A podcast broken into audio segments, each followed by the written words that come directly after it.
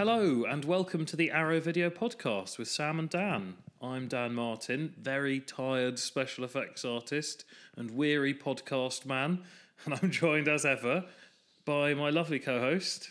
Sam Ashurst, and I am uh, an exhausted director, and uh, and I do podcasts as well, mainly this one.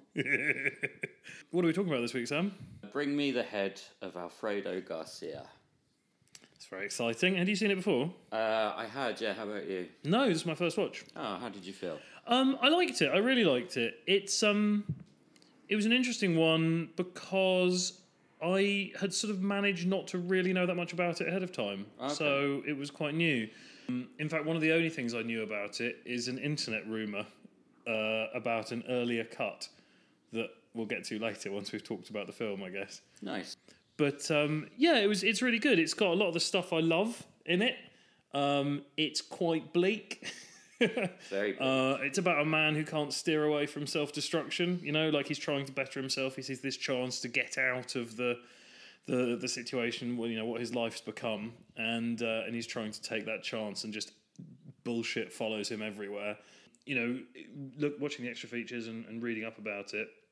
A lot of people talk about how autobiographical it was. You know, it's the the last movie Peckinpah made before he sort of started to slide. And um, I, I think he was already sliding. yeah, although apparently he was introduced to cocaine on this film Yeah. which is uh, an Well- exciting. I guess that's a lubricant on the slide, certainly.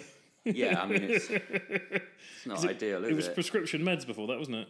Yeah, well, this brings me to my main contribution to this podcast this week, um, which is I'm going to read out a Letterboxd review that someone else wrote. And uh, yeah, you know, in, in, in the modern age, um, when, when I watch a film now, especially a film that I've seen before, I do like to go onto Letterboxd and, and have a little look at what other people have to say about it. And so I'm going to read out this review. It's quite long, but it, it is worth it. Okay, so the review is by Sam, not me, as you'll see, um, and and it's four stars. Okay, So Is that out of five or out of ten on Letterboxd? it's out of out of five. Okay, yeah. all right. So this is by Sam. Okay. I watched this first when I was eight years old. There had been a rule imposed in my household restricting me from watching R rated films after I deceived my parents in order to watch Speed and Terminator 2. The circumstances were that my dad asked me if I wanted to see an R rated movie, which of course I did. However, the catch was that he would pick it out. Though not ideal, as my dad picking out the movie kind of squashed the taboo, uh, I was willing to watch anything, R rated or not. And just the chance to see something with that dreaded label, I figured would get me closer to getting to watch whatever the fuck I wanted to watch. Anyway, the films he chose were two of my grandfather's movies, none of which I'd seen up until that point. And when he told me, it kind of took the wind out of seeing something I wasn't supposed to, as I was merely going to watch what I had ignorantly figured to be a western a la Red River, or whatever it was that my grandfather had made, which I still knew very little about, except that he'd been a director, which I thought was cool, but nonetheless doubted their appeal to me. He chose The Wild Bunch and Bring Me the Head of Alfredo Garcia. Wow. I was forever changed after watching those films, uh, and even more so affected when he explained to me that Warren Oates was, in fact, playing a version of the man himself, going as far as to wear his signature white jeans and oversized sunglasses. And for some reason at eight, I latched onto this one the most. My mum, Sam's daughter, can't watch this film as he was so miserable and drug addled during its conception and subsequent production. However, for anyone interested in understanding Sam Peckinpah, this is one of his three most revealing and personal pictures. The first being Ride the High Country, which was about his father, and the second, my personal favourite, as well as my mum's, being Junior Bonner, which supposedly was his most prideful piece of work, despite its limited recognition by fans and critics.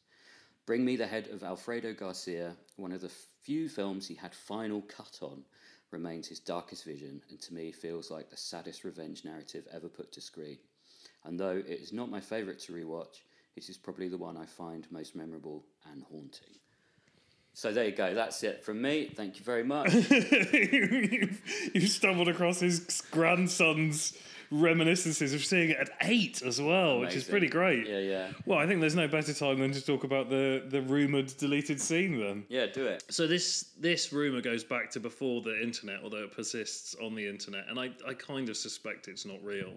But what I had, but I'd heard it before before I really knew much else about the film, which is that apparently there was a um, there was a scene in which Oates' character, when he first finds the oh spoilers by the way, I mean I'm sure hopefully you've all seen it at this point, but there's a definitely a big spoiler. If, if you up. haven't, this is a really good cut-off point because you, you've heard that that lovely Letterboxd review. Gives Yeah. you everything you need to know, really. Yeah. Go well, why, watch why don't we do a plot, su- a little plot summary before we get dive into spoilers? Do you think? Yeah, I think so. Go on then. Okay. Uh, a rich and violently minded uh, Mexican chap finds out that his daughter has been impregnated by a man called Alfredo Garcia, and he puts out a million dollar bounty on his head. Um, word gets via um, a couple of hitmen. Uh, word makes its way to Warren Oates, who plays Benny, uh, whose life isn't hasn't really added up to much, and uh, Benny decides that he's going to uh, to claim this money after discovering an interesting fact about the man whose head has such a bounty on it. Yes and Yes no. and no? Yeah. Well, he doesn't know about the bounty, does he? They talk about it in the bar. N- no. That see the guys that hire him Hmm. trick him.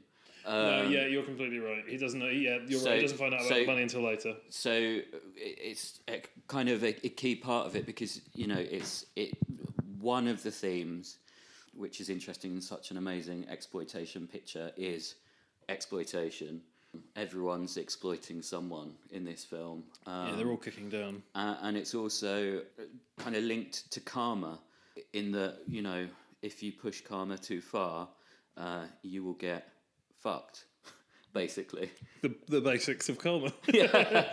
but um, it- no, well, uh, not not necessarily. Like I feel like, especially the people that are uh, kind of the villains in this movie, traditionally, certainly in the real world, don't get fucked by karma. They get to get away with stuff. And what's interesting about this film is that kind of everyone gets punished for their transgressions you know, which kind of makes it incredibly tragic. Um, but yeah, I mean, so, I guess certainly narratively, when there's any exploration of karma, people get everyone gets fucked. But in the real world, the Oh, the, yeah, the rich douches. well, that's it. You've got enough money. You're untouchable by karma. Um, So sport exactly, exactly, and and you know that's kind of yeah, that that's one of the interesting things about the film is that um, you know massive spoilers now. Now yeah, that, you know, yeah, yeah, we're full into spoiler territory. Um, but he initially doesn't take the money, and you think, oh yes, you know, you, you're going to be all right. You're going to be protected, maybe.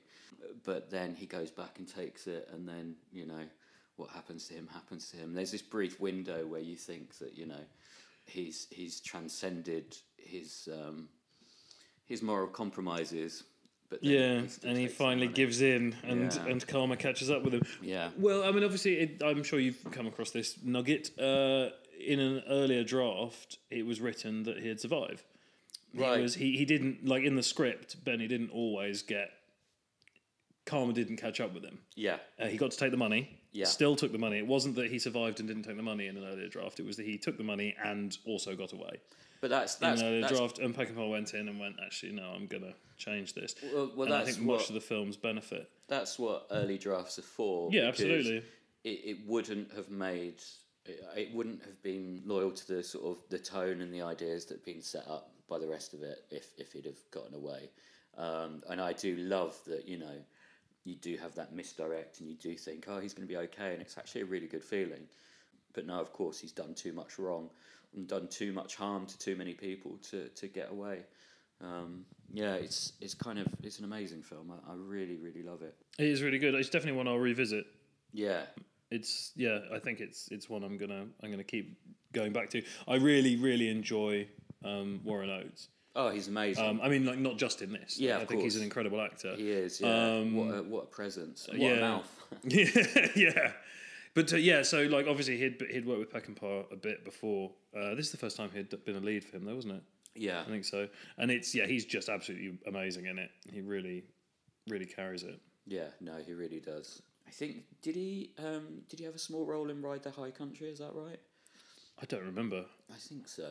Um, it's been a long time since I saw that film, um, but that you know, without wanting to. Actually, no, it's not in my recommendation. So, Ride the High Country. It was mentioned in that Letterboxd review, and it is uh, an amazing film. That's you know.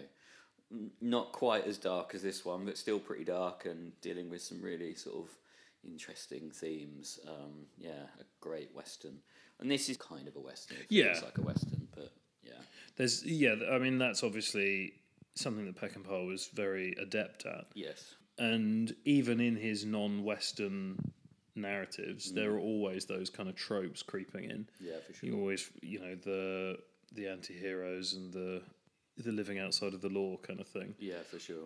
the Wild West feel. Absolutely. Yeah, really, really enjoyable film. There's some great extras on the disc as well. There are, yeah, it's a really amazing documentary. Do you have the, what edition do you have? Uh, I've got the slipcase edition. So the limited. Yeah, the limited yeah, slipcase With the, what is with it, the like book. 10 Yeah. hours? Yeah, Of uh, amazing interview stuff. yeah. I did. Uh, I, I obviously I haven't made my way through everything yet. Um, I did sift through. I'm going to get back to this this rumor. I did sift through to see if finally the rumored scene had made it on. Ah, Uh, so apparently, when he finds m- uh, more spoilers, but you know, by this point we've talked about the very ending, so I think we're, exactly. we're clear. Uh, yeah, by the end, uh, when he when he finds his girlfriend dead, Mm-hmm. he apparently there was a uh, there was a scene where he had sex with her one last time when she was dead right. um, before burying her.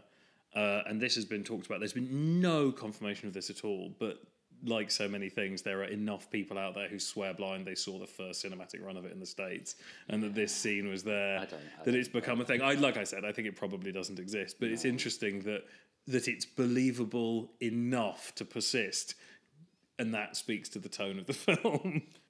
I we have a lot of a lot of emails to read out. We do you do. think maybe we should uh, start and just switch over into recommendations? I, f- I feel like we've uh, we've loved on this film quite a bit in the short time we've been talking. Yeah, I mean, it's an essential purchase. Yeah, for, absolutely. For anyone listening to this podcast. Yeah, it's a great first watch, and yeah, if you've seen it again, we have spoiled it quite Yeah. significantly by this yeah, point, I mean, yeah, hopefully you'll But seen it. um, it's such a great disc, and you know, it's got uh, the ninety-minute documentary uh, "Man of Iron," which is so good. It's um, uh, a lot of talking heads, basically, not too much um, like on set and behind the scenes footage, but the anecdotes and stories are so evocative. Um, you do feel like you're watching Peckinpah on set, um, and it's a really kind of balanced, honest you know, really dark in places. Uh, Did, did you watch it? I haven't seen the documentary. Yet. Right. Okay. So I did shorter extras. yeah, it really uh, sort of goes behind the myth of Peckinpah and Park and actually really deconstructs it um, and sort of reveals the sort of dark side of the director, whilst not tarnishing his legacy. It's quite a sort of delicate balance. It, it, it but it's just an honest representation of a human being. So um, rather than myth making, you kind of see that this guy was was you know a person who had good and bad within him, uh, and you know a lot of darkness, a lot of troubles. But he transcended those elements to create amazing works of art that will be around longer than Dan or I. oh yeah. Um, yeah, no, it's an amazing documentary. What what uh, smaller extras did you watch, Dan? There's a there's a sort of lecture that has um, that's done Oh, yeah. over yeah, yeah. Uh, sort of like photographs and, and stuff, which is really really nice. Um, I don't remember where it was given, uh, and I haven't got the disc in front of me, but that's very very worth dipping into. Hmm. It's I mean the thing is I, I've not seen a print before, so I don't know how fucked it looked when you saw it last, but it looks lovely. Uh, I think it's a really beautiful print now. Hmm. So if you've seen it before and you enjoyed it, there's a there's a there's a lot here for you. And uh, obviously, there's a commentary from Stephen Prince, who did um, uh, the book on Peckinpah Savage Cinema Nice, uh, yeah. as well. Yeah, there's loads of really, really good stuff. Um, Obviously, you mentioned Man of Iron, um, which is a little older, but again, sort of like grouped together here, which is fantastic. Uh, and oh yeah, all, obviously uh, Kris Kristofferson's songs as well. Yeah. I, I, I watched those. That was great. That he wrote for him, wrote wrote for Peckinpah. Yeah, he, he sort of he performs in, in the documentary as well, and um, you know gives a little um, context and talks about Peckinpah's funeral, which is um, very powerful. Even if Man of Iron was like the main disc and uh, Bring Me the Head of Alfredo Garcia was the extra, it would still be worth getting. If you manage to get the limited edition uh, Blu ray, there is uh, the Man of Iron, the director's cut, which basically has 10 hours of interview footage. It's, it's kind of separated out, so it's not like weaved into the, the narrative. Um, but yeah, it is quite a treasure trove um, for Peckinpah fans. Shall we go to recommendations? Yeah, let's do that. What do you want to do first? Uh, do you want to go first? or Shall I go first? No, you go first. Okay, so I had to obviously recommend another Peck Peckinpah. Um, my first choice is Cross of Iron, uh, which is probably the favourite of the Peck and Peckinpahs I had already seen. It's his only war movie. It's based on a novel, which is loosely based on a true story. Uh, it's about a new, like sort of young, up and coming German in the First World War who is being honoured, uh, is being very respected by his peers, uh, except for one who's very jealous of the success. This sort of Prussian soldier who is uh, sort of just takes it upon himself to start a rivalry with him, and it's absolutely fantastic. Um, I think it, it wasn't a huge success in America, but uh, it did very very well in Germany, and it's yeah, it's absolutely fantastic. It's really really worth checking out. Great, that sounds very cool. My first recommendation is a film from 1973 called The Long Goodbye, which I believe is available on Arrow Academy. Um, now, this is a Robert Altman film starring Elliott Gould um, as uh, iconic detective Philip Marlowe. And um, I, you I don't really know why I'm recommending this film because it's amazing. um, uh, mainly because it's amazing, but also, you know, tonally they're very different. But I don't know. I just I love Altman so much, and I don't know. There's just something about um, Elliott Gould and Warren Oates have kind of a similar crumpled charisma, um, especially in, in both of these films. And um, yeah, I guess I'll take any excuse to recommend Long Goodbye. Um, yeah, so just watch it. It's really good. You'll be happy you did. And it's on Arrow Academy, so a really lovely Blu ray, just like this one. Unfortunately, because it's Arrow Academy, we can't cover it. We only do Arrow Video. But I would like to petition Arrow to let us do um, the occasional Arrow Academy film. I think that Well, yeah, good. I mean, there's talk, there's sort of rumors about Arrow getting a, a, a brother or sister podcast to ours with Arrow Academy, but until that happens, we should plunder their amazing archive as well occasionally. I mean, seriously, yeah. So much good stuff. Uh, there, yeah, that's something to uh, to write in about. Would you like us to stick to Arrow Video, or would you like us to, to delve into Arrow Academy occasionally, as Occasionally, well? Um, because I think that other podcast has been discussed for as long as we've had a podcast. So uh, I don't know if it's happening anytime soon. Dan, Dan, what's Hello. your next recommendation? Uh, my recommendation, is, second recommendation, is another Warren Oates film.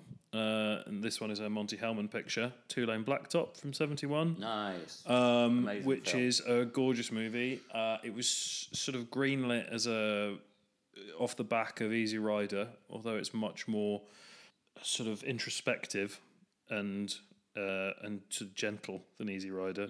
Um, it's absolutely beautiful. It's a it's a road movie. Uh, it's I think it's better than Easy Rider.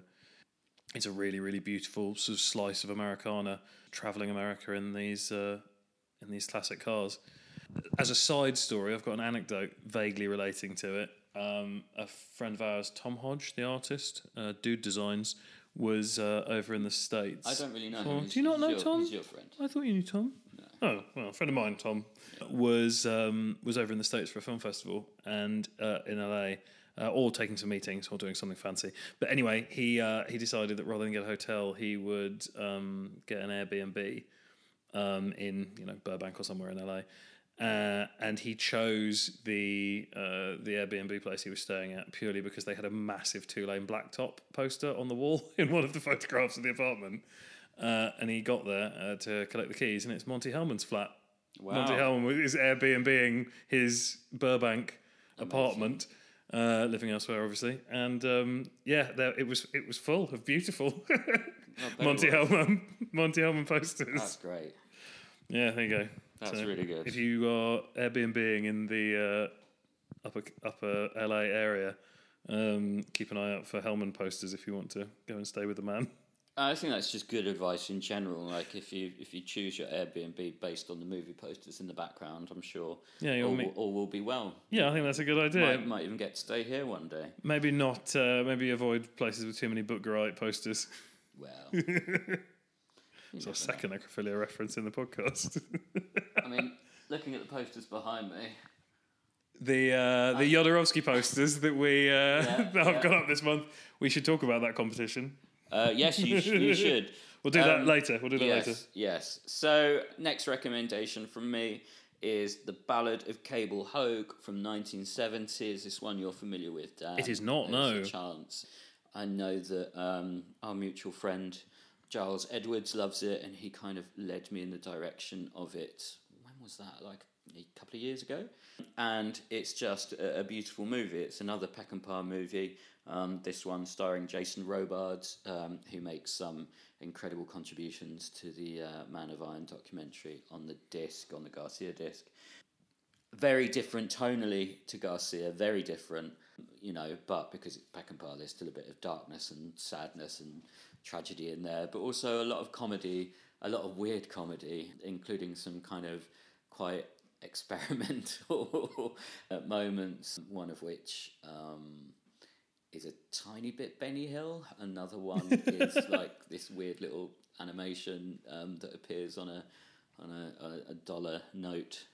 Yeah, it's pretty weird in places, but um, it's also yeah really kind of moving and like it's it's a couple of hours long, but it flies by. It's very fast paced, and um, you just kind of love pretty much everyone in it. Mm, Shout out to David Warner for, for playing an incredibly quite creepy priest. It's it's re- it's really good. Um, I don't know how how coherent that was, but um, please do watch the Ballad of Cable Hogue. Nice. On to things from our life. Yeah, recommendations based on the things we've watched over the past couple of weeks. Dan, what have you been watching? I caught up with an old TV movie from '73 that's been on my list for absolutely ages, and I'll be completely honest, it uh, it got its way to the top of the pile because it's very short, and I didn't have an enormous amount of time. uh, as uh, you may have noticed, Sam and I are both a little tired this week. We're both working very hard, Yes. and um, uh, this, this, this, dear listener, this is what filmmaking does. it is, it is glorious, and, and I wouldn't change a single second of the past um, six or seven months. But uh, I, I personally, as I approach the the end of the process, um, I, I've now um, the, the edit is pretty much done. It's off to the sound mix, um, and I'm sorting credits and all that kind of thing. And as I as, as I've reached the end, the exhaustion has started to catch up with me. Dan, Yeah. what's your uh, what's Are your you gonna- excuse? uh, three films at once. Uh, yeah, no. When you're bidding on stuff, you uh, you kind of expect about twenty five percent of stuff to actually happen. Every now and then, it all happens. you just gotta weather the storm. yeah, yeah. So yeah, we've got a got a body. We've had a body out to India for a film that shipped out a while ago. So that one's done and dusted. Uh, we've got the last body for this one over in Belfast going out um, uh, Tuesday, uh, which will be being couriered at the same time as I'm driving up to Cardiff for the beginning of the fourth week of shoot on uh, Ravers, which is this sort of mutant movie Oh, that we're yeah. making hundreds of makeups on. oh my god. It's absolutely brutal. Um, I've got a really good staff on that, sort of taking care of the day to day creature effects. Like once we've established them, they're they're applying them again and again and again, and I just get to go back to the workshop and work on my gags, and then turn up and do something particular. Someone being run through with something, or like a transformation makeup. So we're doing a lot of um, A lot of sort of old school practical mutation makeups, Oh, veins popping under skin, and Oh, I love things it. coming out of the body. Oh, that's really exciting. So yeah, that's it's it's fun, but god damn, I'm tired. yeah, no, I bet. And I just realised I'm still uh, being vague about my film, um, even though I don't have to be anymore. Because it's happened. because it's happened. But but also, if you pick up uh, the current issue of SFX, the one with uh, Hitchhiker's Guide to the Galaxy on the cover, um, and if you turn to page thirty-two, Penny Dreadful's column, um, you'll get to see the first picture from my film and uh, the first sort of quotes about it. And I reveal that it's called Frankenstein's Creature, so I can say that on the podcast now. Nice. Um, yeah. Anyway, Side note, yes. I haven't read the magazine, I'm afraid. Side note, is Hitchhikers on the front because there's a new radio series? I think so. Yeah. I, I just discovered that on the drive to work this morning. I listened to a lot of radio on BBC iPlayer. Absolutely delighted that they're doing almost all of the cast back as well. Sorry, I Uh, know this is film, not radio, but Also, I'm glad that Dan is infinitely more excited about the, the prospect of Hitchhiker's Guide being an It's SFX just the newest- Frankenstein's creature. it's the newest bit of news I've known about Frankenstein's. That's old news. um, but yeah, speaking of old news. oh yeah, um, right. So my TV movie. Yeah. So yeah, if um, if any of you use Delicious Library or Plex, you can order your films by runtime, which means you can go, okay, well, I need something under eighty-seven minutes, or you know, whatever, and choose from your unwatched list to uh, in in order of something you can definitely fit in before you have to go to that meeting, or Of course, get yeah, at yeah. least three hours of sleep. And I watched Beg, Borrow, or Steal uh, from 73, directed by David Lowell Rich. It appealed to me when I first read about it because I thought it might have been inspired by The Unholy Three, the Tod Browning picture. Yeah. And I. like two if, versions, if it was, there? yeah, well, they re-recorded it with sound, didn't they? Yeah. Uh, Unholy Three. I always want to say Dirty Three, which I- is a, I'm- a I'm only- band, but I'm only pointing that out so that um, it can be added to the Letterboxd collection. Oh yeah, so you get both Nick. both of them in. Yeah, I think it's on. I don't think it's had a proper release. Unholy Three. I mean, it's just because all the prints are fucked. Right. Uh, it's on YouTube, but it's scratchy as as balls. The um Very the, evocative image there. The um. Oh, what's it called? The the bird? No, not the storm bird. There's a pub down in Camberwell that uh, the Sun and Doves. Sun and Doves in Camberwell. I'm not even sure it's there anymore.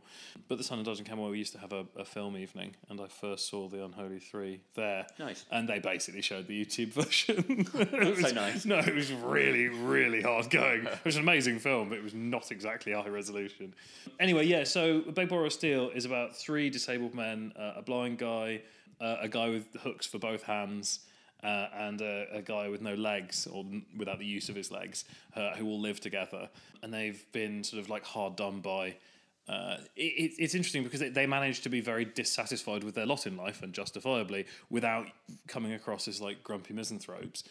But they, uh, yeah, one of them is a security specialist uh, at a museum, and the museum is taking brief ownership of a, a, an amazing work of art which has an enormous diamond in the front of it, like an old s- statue.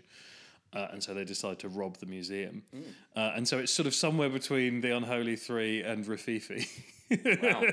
and it's it's really it's it's a really snappy film. It's like seventy five minutes, and it, ab- it wastes no time. It is really lean, um, but it's absolutely delightful. Um, yeah, I really enjoyed it. It was a, a nice stumble upon. Sounds very good. Very good. Now, my first recommendation is uh, slightly less obscure, and you will have ready access to it by the time uh, this podcast goes out. But um, in my capacity as a journalist, I had early access to uh, Alex Garland's Annihilation. Now, early access for me and the UK, it's been out in the States for bloody ages. But now that Paramount have, have deemed us worthy of being thrown the scraps from the table by shoving it onto Netflix instead of um, putting it on the big screen where it belongs. Um, I'm all for Netflix and Shudder and all those kind of things. I love streaming services, but so long as everyone's in on it, I feel a little bit like Alex Garland's been a little bit fucked over here. Um, you know, the fact that he can't see his film in his home country on the big screen. Yeah, they don't even care about forwarding, do they? No. They don't. They're not even like a token limited run. Exactly, and you know this was a, a- a deal. You know, uh, anyway, forget all that. Just watch it. Um, fire up Netflix, watch it now. It'll be available there by the time you listen to this. And um, you know, if you've got a, a, a, if you're lucky enough to have a projector, watch it for the first time on there um, because it is uh, uh, an astonishing, beautiful, powerful movie. It, it's really impacted on a lot of people in the states. Um, I've seen a lot of think pieces about how it's uh, an amazing sort of uh, metaphor for depression. And while I think those themes are in there, um, I think it's a bit more than that. Um, and actually think it's more about self destruction um, than depression. I'm writing a piece for Yahoo along those lines, so um, I'll tweet that at some point, um, which sort of goes into how I feel about it and the ending. So I won't waffle on any more about it. No synopsis now. for us? No, no, I don't think so. Um, you Just know, watch it. Just watch it. It's Read on that- Netflix right now. Read the pithy little. Uh, Don't even read that. Don't even read that. Just fire it up and watch it. It's uh, it's a, a, a great film, and it's either Alex Garland's second film or it's his third film, depending on who you believe in terms of direction. okay. Did you hear that that came out this week? No. Karl Urban admitted that uh, Alex Garland directed um, Dredd, and that's the first time that's been on the record. Wow. Um, so yeah, so uh, no word from Alex Garland yet as to whether or not he wants to claim it. Um, but yeah, there you go. That's very exciting. Dan looks absolutely astonished. I've never seen him look, never seen him look this blown away by a piece of news. Had you not heard the rumor? No, I hadn't at all. Ah. That's very exciting. I will be reading up about this. Well, that's very exciting. it is, yeah, still, still very exciting. Update, still exciting. um, my second recommendation is an Arrow title. It's a documentary. Uh, it's 81 minutes. Hooray! Uh, it's The Creeping Garden, which I'd seen before actually, but um, I got out because I wanted to rewatch some of the footage in it that they used, and then ended up watching the whole thing. It, it's a documentary about slime molds, which I don't know if that sounds appealing to other people. I was I was into it immediately the second I heard about it. Uh, it was released well, they made it back in two thousand four. I think it came out in two thousand five uh, on Arrow. Uh, and there's a, an accompanying book as well, which is worth checking out. But it's um, yeah, it's these sort of not quite plant, not quite animal things, and it's as much a documentary about the people that study them as it is about the the slime molds themselves. Uh, it's made by a couple of directors, Tim Grabham, who I don't know a lot about, and Jasper Sharp, who uh, I sort of vaguely know socially, but who's a, a, a great voice on the sort of London film like event cinema circuit. Does um, showings and talks and stuff, and they put it together. I think as sort of a as much as anything a document a documentation of them finding out about this stuff. It wasn't like they were both experts in it ahead of time, but it's a really nice sort of gentle watch with lots of amazing footage of natural growth spreading across things in time lapse, which is what I was after as reference for something uh, when I rewatched it. But yeah, I really like it. It's worth definitely worth.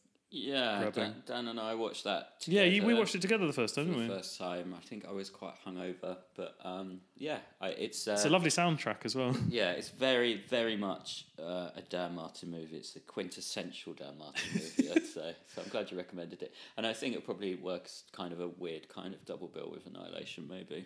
Um, oh, okay. yeah. Right. My second recommendation uh, comes from the Glasgow Film Festival. Now, um, I was lucky enough to go to Glasgow, not for the, the whole time, but for a few days, uh, mainly to do some sort of interviews and stuff. I spoke to Lynne Ramsay and Karen Gillan and David Tennant and um, lots of other cool people who may well pop up in extra features over the next sort of uh, couple of months. And I saw some great stuff there. Isle of Dogs was fantastic. Really enjoyed Good Favour. But I'm going to recommend uh, my favourite film of the festival, which was it wasn't part of um, Fright Fest, but it, it could have been. Um, it was a, a midnight movie um, called Valley of Shadows, which is from 2017. And and this is basically it's a kind of uh, neo fairy tale um, about uh, a little boy whose um, big brother um, has kind of let's just say mm, he's gone missing and you know this boy's stuck with his his mum who's having a hard time and um, he's sort of fallen in with uh, a new friend who his mum doesn't uh, approve of. And, you know, these kids sort of explore this kind of desolate countryside area. They go and look at dead stuff on a farm and, you know, um, but the, the brother is kind of, um, the, the little, little boy is kind of aching for his brother, basically. Uh, he misses his brother. And then one day, his dog, the little boy's dog, goes off the lead and runs into some dark woods. Um, and the dog doesn't come back. Um, the mother says the dog will come back, the dog doesn't come back. So the film really kind of gets going when the boy uh, goes into the woods to look for his dog. And uh, I, I'm not sure if I'm getting across just how uh, unique this film is. Um, it might sound sort of traditional, but um, quite a lot of it is silent, and there are just so many images in this film of kind of natural beauty and um, of, of sadness, and like just these amazing, amazing wides where you're like, how did they do that? How did they get that? And and you kind of you look at it and you think, oh, you know, this must be like stock footage. And I've got a weird sort of um, I, d- I don't like stock footage. Basically, I know it's part of you know modern indie filmmaking, but to me, it's a bit. It feels like a cheat. I know it's not, but it feels like a cheat to me. And so you think, oh, this must be stock, and then you see something in the image where it's like, oh no, it's not. They actually went and got this. That's incredible. Um, so yeah, it's a, it's an amazing achievement, um, and just constantly beautiful, very, very, very slow going. So um, it's probably more down the. It's more for you know the kind of more art housey uh, circuit. But if you love slow, beautiful films with just a touch of horror.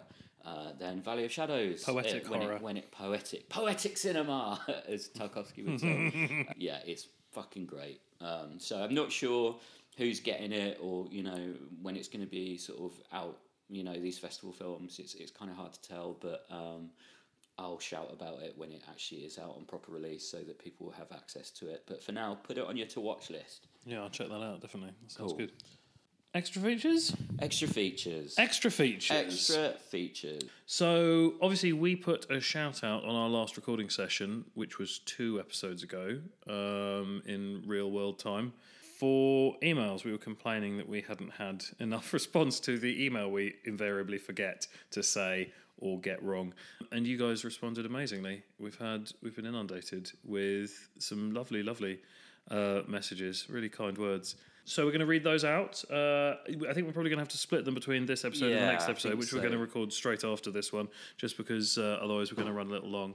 So if we haven't acknowledged your email in this episode, it doesn't mean we didn't read it, and it doesn't mean we weren't incredibly grateful. It, it just means that it'll be in the next episode, basically. Exactly. And we've also sort of trimmed them down a bit, uh, just for time reasons. But Cliff notes. We've we've obviously read every word and appreciated every word. So I'm going to start with David Hooker from Massachusetts in the United States of the U.S. of America.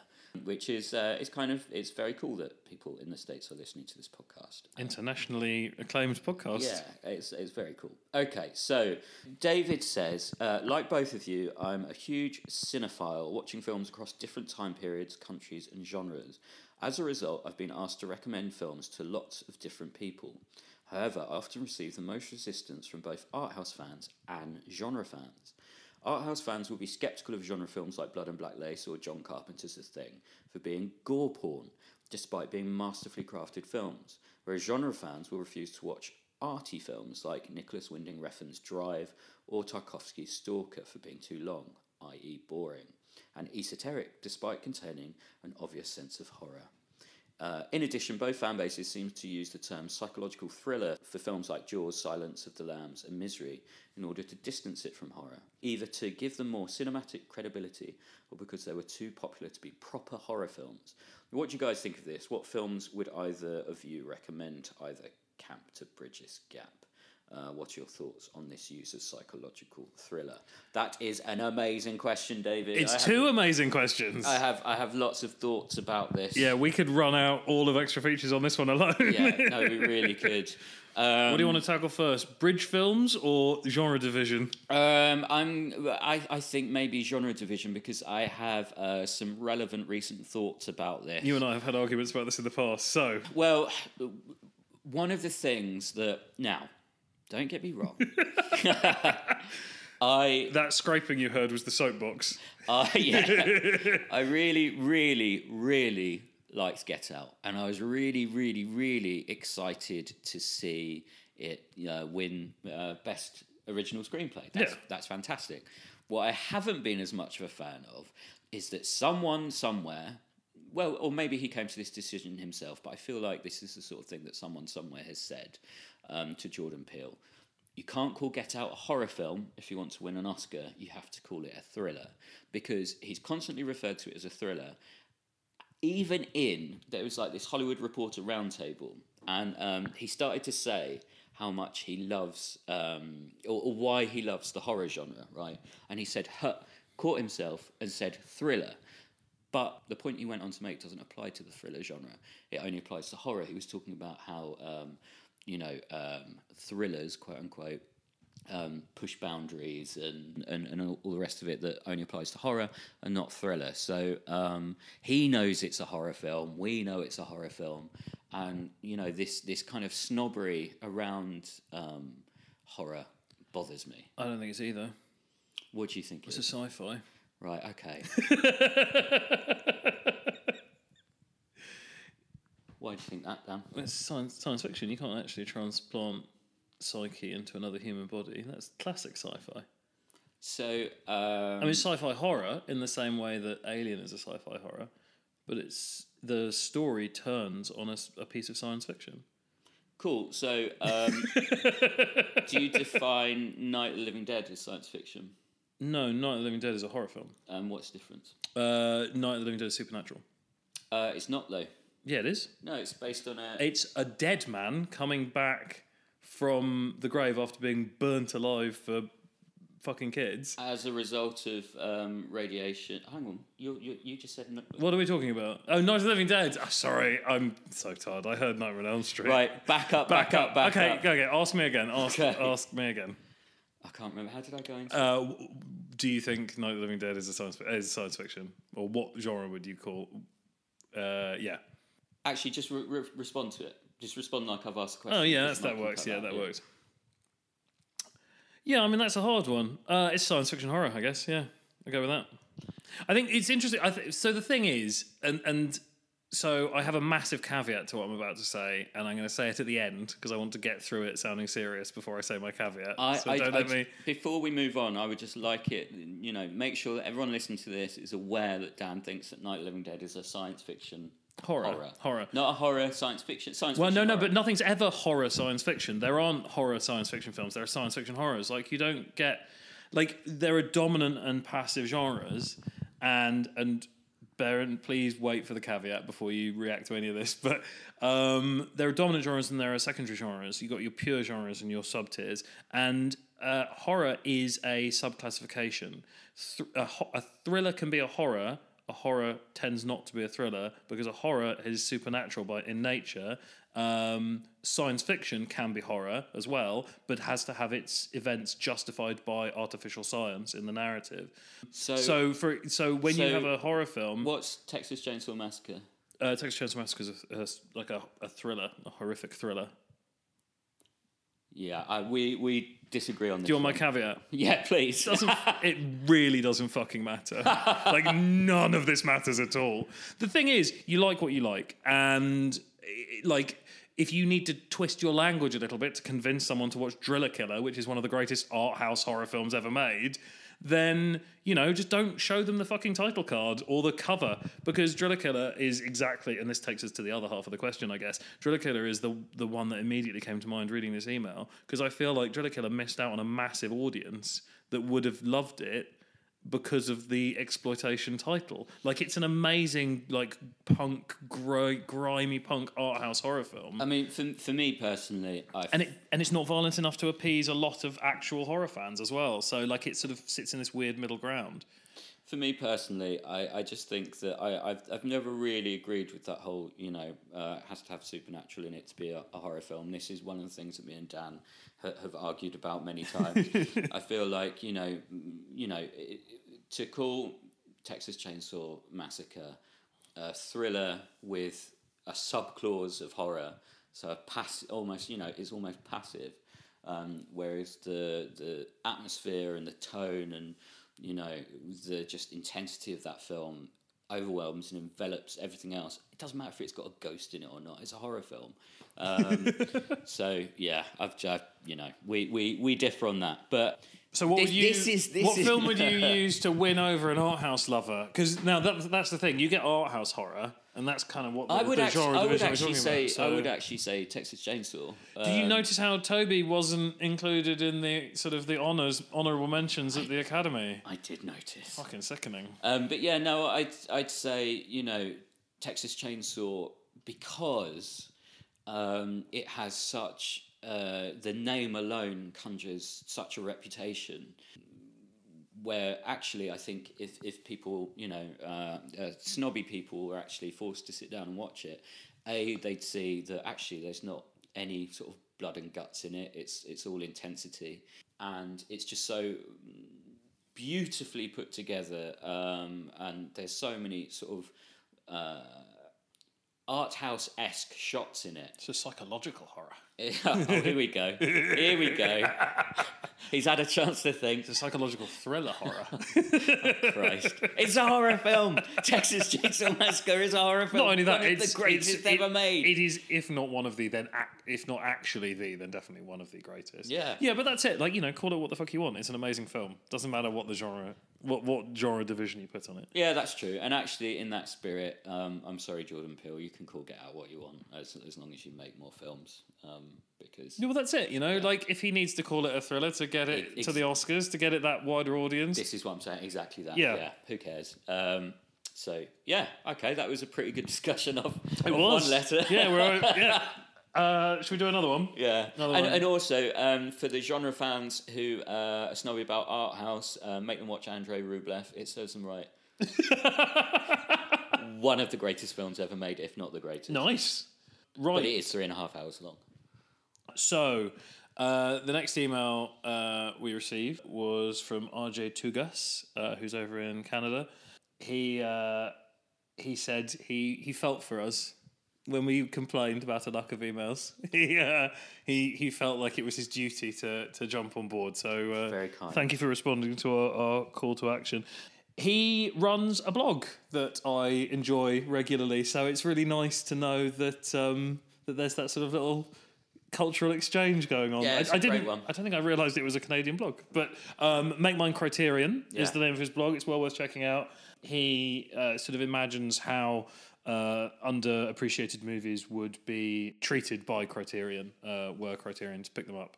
And he does sort of cover art to indicate it and stuff. Which I don't know if you remember this, but when uh, inspired by his blog, when uh, we when I was working on a field in England, I made a Criterion film in England cover as well, just just for myself, for my own amusement. So yeah, so he said, sorry. Send it to him. So yeah, I will. I will. Um, RJ, I will. I will um, get that sent to you somehow if I can find it. I think it's on an old laptop. Uh, he said, uh, I also enjoy stories about film festivals and screenings. I make it to London once or twice a year. Part of my time is spent uh, talking insurance to people, and the rest is spent going to the British Film Institute, Fopp, Gosh Comics, and seeing movies unlikely to play back home. I went to the Prince Charles for the first time on a visit to see High Rise. Uh, hope you enjoyed it.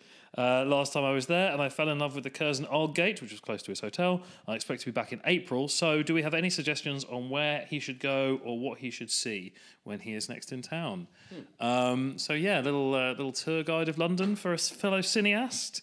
You got Uh, anything s jump to? I, I would suggest going to see uh, something on general release at the Picture House Central. Um, it's you know, you've already been to the Prince Charles Cinema, which is I think my favourite cinema in London, but um, very close behind it is the Picture House Central.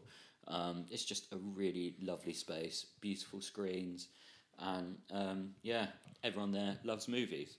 Um, it's a bit pricey, but um, Yeah, Yeah, it's a it's a it's a lovely cinema. that's London for you, and it's worth it. It's uh, a really nice place to, to spend the day. Um, I don't know when you're in town uh, specifically. Uh, obviously, you said April, but it's worth checking out uh, what's going on at the Horse Hospital, which is a tiny little venue, but it is home to the Miskatonic um, Institute, uh, which is a a series of lectures. I mentioned earlier um, Jasper Sharp, who co-directed Creeping Garden. I saw him give a fantastic uh, talk there a little while ago about the lost uh, lost films of Japan. It's co-run by Kier-La Janisse, who we've uh, mentioned before on the podcast, who is uh, who just did her Jean Rollin book, or has just successfully kickstarted her Jean Rollin book, and it, she has been joined on the staff by uh, Josh uh, Saco, who runs Cigarette Burns as well. So they've got a really good lineup that's going at the moment. Two of the coolest people Yeah. on the planet. Effortlessly cool people. Yeah. Um, so yeah, they've uh, they've got their new season running at the moment. So if they have, if you're here when they have anything on, it's an absolute treat, and it's um, and a fellow Canadian as well in in Kano Yeah. as well. Um, but yeah, no, it's really worth checking out, and it's it's something that will never be elsewhere. So unlike some films that maybe you'll be able to get, even if it's not on the big screen, maybe a disc, these are talks that will just never be anywhere else. So they're really worth checking out. Yeah, yeah. And occasionally they sell books there, and yeah, Yeah. It's, great, it's great. That's where I got my book of Creeping Garden. Ah, nice. Right, next letter uh, is from James Rodriguez, uh, who says, It's almost been a week since I viewed Brian Yuzna's 1989 film Society. I cannot stop thinking about what I've witnessed. The batshit final half hour makes everything that came before it utterly worth it, and I ask the two of you to please talk about it. I'm interested to hear you both discuss it, as well as curious about recommendations similar to this film. Now, thank you, James. That's lovely. That's great. We will not do it now um, because I, I feel like we're going to devote an episode. Yeah, let's it. do a whole episode on society. And let's let's dedicate it to James either now or then. Well, let's dedicate it to James now in case we forget to do it then. This is what I was because we're both crap and, And so tired, all the tired. time. But James, honestly, um, yeah, when that episode goes up, it's for you, and we will go into great depth about society and how it relates to Donald Trump. My theory. uh, I, and I will officially pitch my sequel um, amazing. Yeah, we'll, we'll, we'll do that uh, soon. as well. So, So yeah, thank you, James. What have you got down? Um, do you not want to talk about Brian at all, or should we save all that for then? Save it. So well, then I, I think we've we may have hit a time limit, and we might need to we might need to start wrapping it up. Don't think we have. I think we've got time for one more, and then we can split them equally. Oh, you one more? Okay. So the uh, last email we're going to have time for this week, uh, this fortnight, before we uh, before we have to break off, is from Chris Tharin. I really hope I've pronounced that correctly. He says he's just finished watching uh, Death Walks in High Heels in preparation for the next podcast. Obviously, we recorded Hellraiser and Death Walks in High Heels back to back. He said he really enjoyed the film. What a, he says, what a fun film. The inspector was great, easily his favourite character in a giallo. Uh, it felt like the subtle humour throughout the film was a nice touch. And talk about an ending frame, which I, I love that last frame. The Oh, that's not a spoiler. The last frame is it? The two police officers looking longingly at each other across the uh, across the shot is fantastic. And then he goes on to acknowledge, uh, "I could have done without the blackface scene." Yikes! we, we we all could, Chris. I'm with you there. Um, we had we had a great tweet uh, relating to that as well. Someone who had just heard the uh, the the jazz singer joke. very, very quickly before Oh, you yeah, go, go. on to that, I, I have to uh, be specific because he didn't say easily my favourite character in a Giallo. He said in this Giallo, and I feel like that, Yeah. that's quite a a difference for poor Chris. And just in case, you know. yeah, no, absolutely, absolutely. Yeah, tell us about this tweet. So it was from uh, at Senvi C Seveni C E V N I, uh, and he simply said the jazz singer, absolutely lost it at that moment. Well played. And I said, I was glad he enjoyed the podcast. And he said, uh, it was great cracking this bad boy out for another watch, followed by Quantum of Solace. So, what a double bill. Death walks in high heels and Quantum of Solace. Uh, questionable race relations from the Italians. And then a sort of peculiar uh, post colonialist violence fest from the British American hybrid that is the Bond Empire. Yes, indeed. And uh, shout out to my stepdad, Kuzven, who is uh, a professor of post colonialism Oh, uh, wow. and, and raised me to understand that blackface is a bad thing. I know it's a bad thing. um, so, uh, so that's the end of letters. Thank you so much to everyone who wrote in, and we'll be reading out more next week. So if you didn't hear your letter read out, it will go up um, in a couple of weeks um, on the next episode, which will be Blade of the Immortal. Blade of the Immortal, Takeshi Miike. Yeah, so very excited about that one. Before we go, we've got a couple of things. Dan's competition. Uh, yeah, so the the poster competition, I I I'm I'm both pleased someone got it because I would have felt bad if no one had got it, and I'm slightly disappointed someone got it so early because I thought I was being much more cryptic than I evidently was. But uh, I'm also flattered, I guess, that we have such detective cineast detective listeners. So um, Anthony uh, on Twitter at horrorstalker66 um, absolutely smashed it with the podcast clue and one follow up one follow up, two follow ups. He uh, correctly uh, guessed that the trilogy of films, uh, all within the same genre, uh, that is surrealist cinema, and all directed by the same director, that is Alejandro Jodorowsky, two of which starred or at least heavily featured the director, and two of which featured the director's then wife, were Fando and Lis, El Topo, and Holy Mountain. Um, so he receives a uh, a fiberglass cast from the Dick Smith life cast of Marlon Brando, which Dick Smith did for the uh, for the Godfather, and ended up not using because Marlon didn't want all the prosthetics, so they used old age stipple and cotton for the uh, for the end scene when you cut to him being all old. Uh, he was originally going to be in in sort of Dick Smith makeup. And we will do another competition uh, on a future episode, possibly next week. Who knows? We'll do a small um, one next week. Small one next time. But for now, that's it. Thank you so much for listening. And we promise, we won't promise not to be tired, but we promise to be more professional next time. We promise. Bye bye. Bye.